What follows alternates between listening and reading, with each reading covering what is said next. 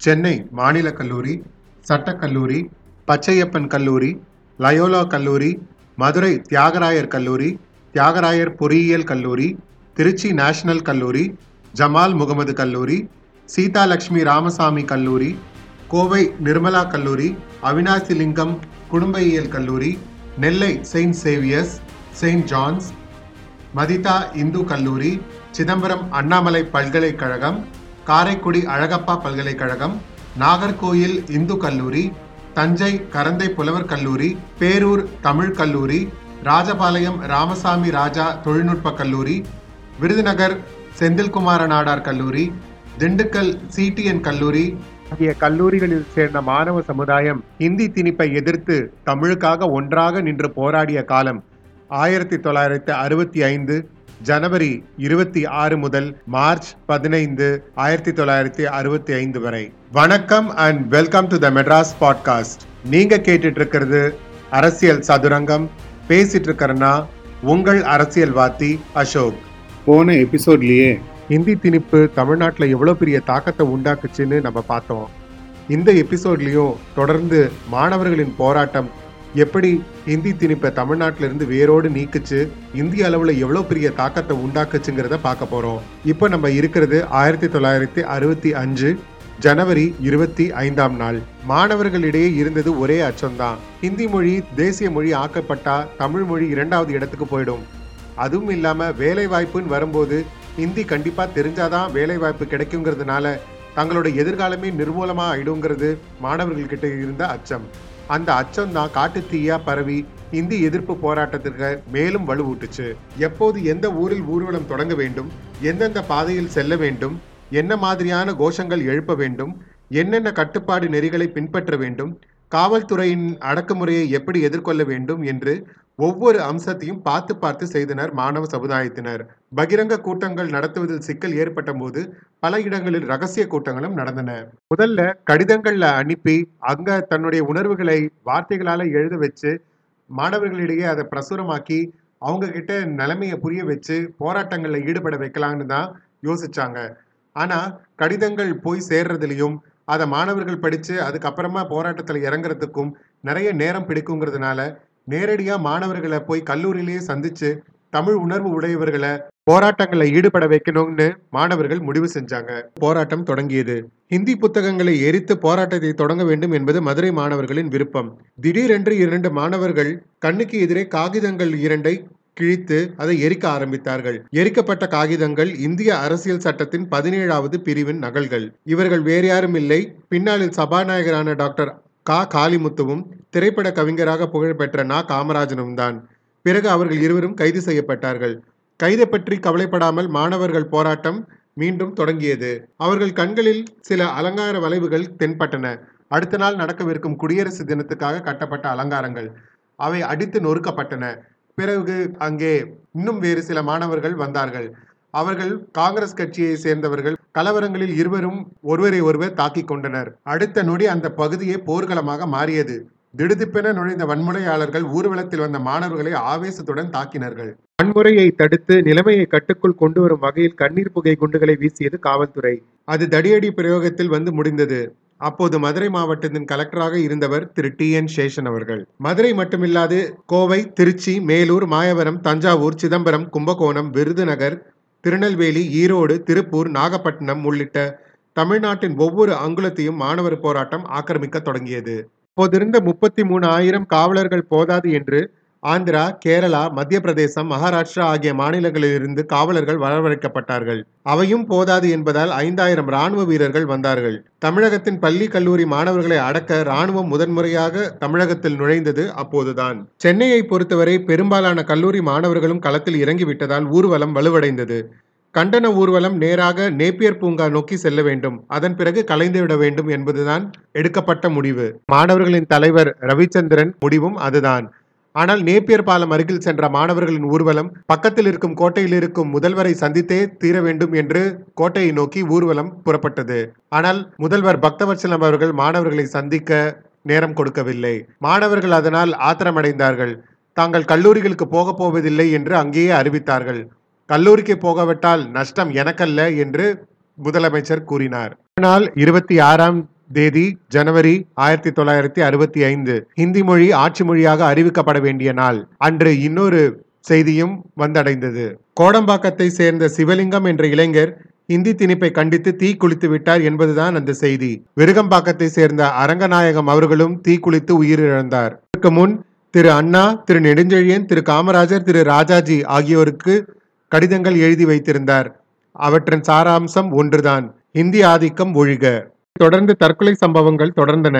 ஐயம்பாளையம் வீரப்பன் சத்தியமங்கலம் முத்து மயிலாடுதுறை சாரங்கபாணி விராலிமலை சண்முகம் கீரனூர் முத்து சிவகங்கை ராஜேந்திரன் பீலமேடு தண்டாயுதபாணி என்று தமிழுக்காக தன்னை பலி கொடுத்தவர்களின் பட்டியல் நீண்டு கொண்டே போனது.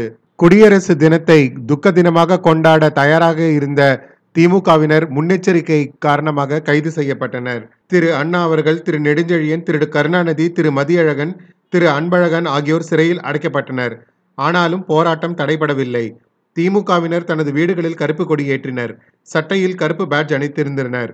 போராட்டம் நடந்த இடங்களில் எல்லாம் திமுக பொறுப்பாளர்கள் கைது செய்யப்பட்டனர். திமுக காரர்களை கைது செய்துவிட்டால் மாணவர்கள் தானாக அடங்கி விடுவார்கள் என்று தமிழக அரசு போட்ட கணக்கு தவிடுபடியானது. சிதம்பரம் அண்ணாமலை பல்கலைக்கழக மாணவர்கள் அமைதி ஊர்வலம் நடத்தி தயாராகினர். அப்போது மாணவர்களுக்கும் காவலர்களுக்கும் இடையே ஏற்பட்ட மோதலில் ராஜேந்திரன் என்ற மாணவர் போலீசாரின் துப்பாக்கி சூட்டுக்கு பலியானார். கண்ணில் பட்ட பேருந்து ஒன்றை எரித்து பதிலடி கொடுத்தனர் மாணவர்கள். வன்முறையில் ஈடுபட்ட மாணவர்களை வளைத்து வளைத்து கைது செய்ய தொடங்கினார்கள் காவலர்கள். ஹிந்தி எதிர்ப்பு போராட்டத்தில் ஈடுபட்ட மாணவர்களை அடையாளம் காட்டும் பொறுப்பை காங்கிரஸ் மாணவர்கள் ஏற்றுக்கொண்டனர். மதுரை திருச்சி கோவை என்று எங்கு பார்த்தாலும் தடியடி கண்ணீர் புகை துப்பாக்கி சூடு கைது நடவடிக்கை. மாணவர்கள் நடத்திய போராட்டங்கள் தீக்குளிப்புகள் பற்றிய செய்திகள் பிரதமர் லால் பகதூர் சாஸ்திரியை ஆத்திரப்படுத்தின. திமுக காரர்கள் தூண்டி விடுகிறார்கள் என்ற குற்றச்சாட்டை திரு அண்ணா அவர்கள் முற்றிலுமாக மறுத்தார். போராட்டத்திற்கு முன்பாகவே எங்களை கைது செய்துவிட்டு நாங்கள் அவர்களை தூண்டினோம் என்று கூறுவது முற்றிலும் உண்மையல்ல என்று அறிக்கை விடுத்தார். கலவரத்தை கட்டுப்படுத்துவதற்காக அப்போதைய அமைச்சர் குல்சாரிலால் நந்தா வானொலியில் பேசினார். அரசு வேலைகளில் சேருவதற்கு முன்னால் ஹிந்தி தெரிந்திருக்க வேண்டும் என்ற அவசியம் இல்லை. வேண்டுமானால் வேலையில் சேர்ந்த பிறகு ஹிந்தி கற்றுக்கொள்ளலாம் என்று அவர் கூறியது ஆத்திரமடைய செய்தது. அதன் பிறகு புகைவண்டி நிலையங்களில் இருக்கும் ஹிந்தி எழுத்துக்களை தார் கொண்டு அழிக்கத் தொடங்கினர் மாணவர்கள். திரையரங்குகளில் ஹிந்தி படங்கள் ஓடக்கூடாது என்றும் அவர்கள் போராட்டங்கள் நடத்த ஆரம்பித்தனர். ஹிந்தி பேசாத மக்கள் மீது இந்தியை வலுவில் திணிப்பது நாட்டின் ஒற்றுமையை குலைத்துவிடும் என்று தன்னுடைய ஆழ்மன கவலையை வெளியிட்டார் திரு காமராஜர் அவர்கள். அவர் சொல்வதை சில காங்கிரஸ் தலைவர்களும் வழிமொழிய தொடங்கினர். முதலமைச்சர் பக்தவத்சலத்துக்கு ஆத்திரம் வந்துவிட்டது.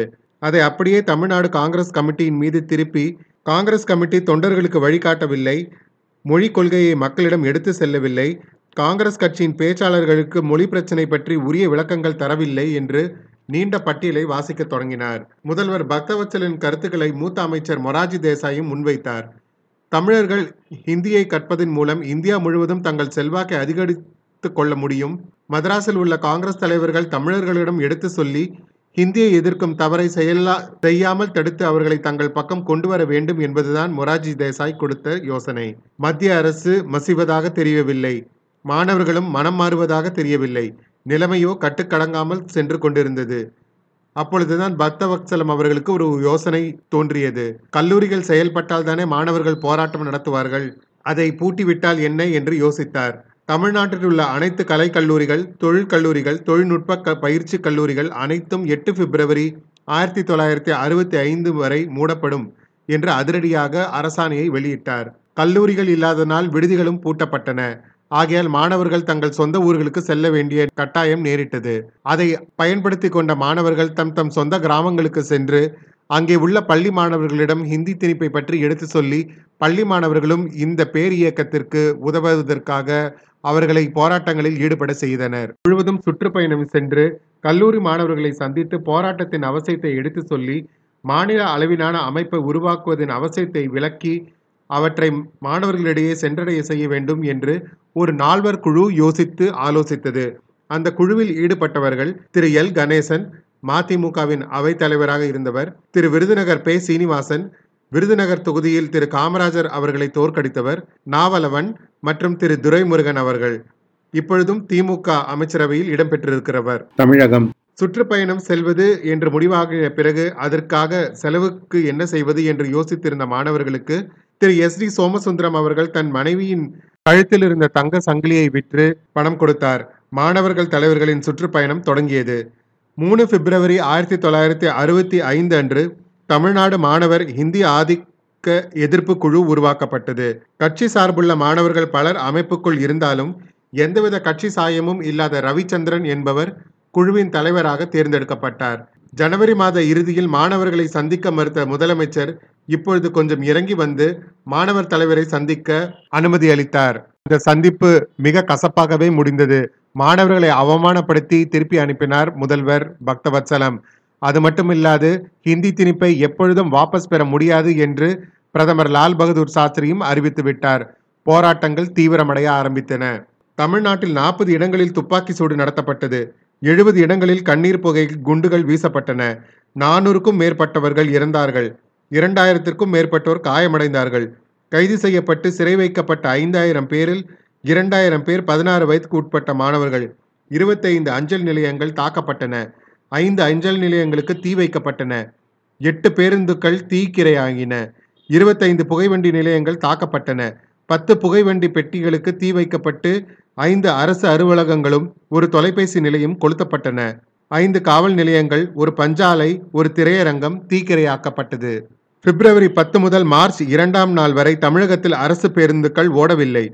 ஒரு வார காலத்திற்கு சென்னையில் எந்த பேருந்தும் ஓடவில்லை. மின்சார ரயில்களும் நிறுத்தப்பட்டது. ஒரு வார காலத்துக்கு தமிழகம் அனைத்து ரயில்களும் நிறுத்தப்பட்டன. துப்பாக்கி சூட்டுக்கும் தயாராக இருங்கள் என்று முதலமைச்சர் பக்தவத்சலம் கூறியது திரு அண்ணா அவர்களுக்கு அதிர்ச்சியை உண்டாக்கியது. திட்டமிட்டபடி துப்பாக்கி சூடு நடத்தினால் அது எத்தனை அபாயகரமாக விளைவுகளை ஏற்படுத்தும் என்று அண்ணாவை யோசிக்க வைத்தது.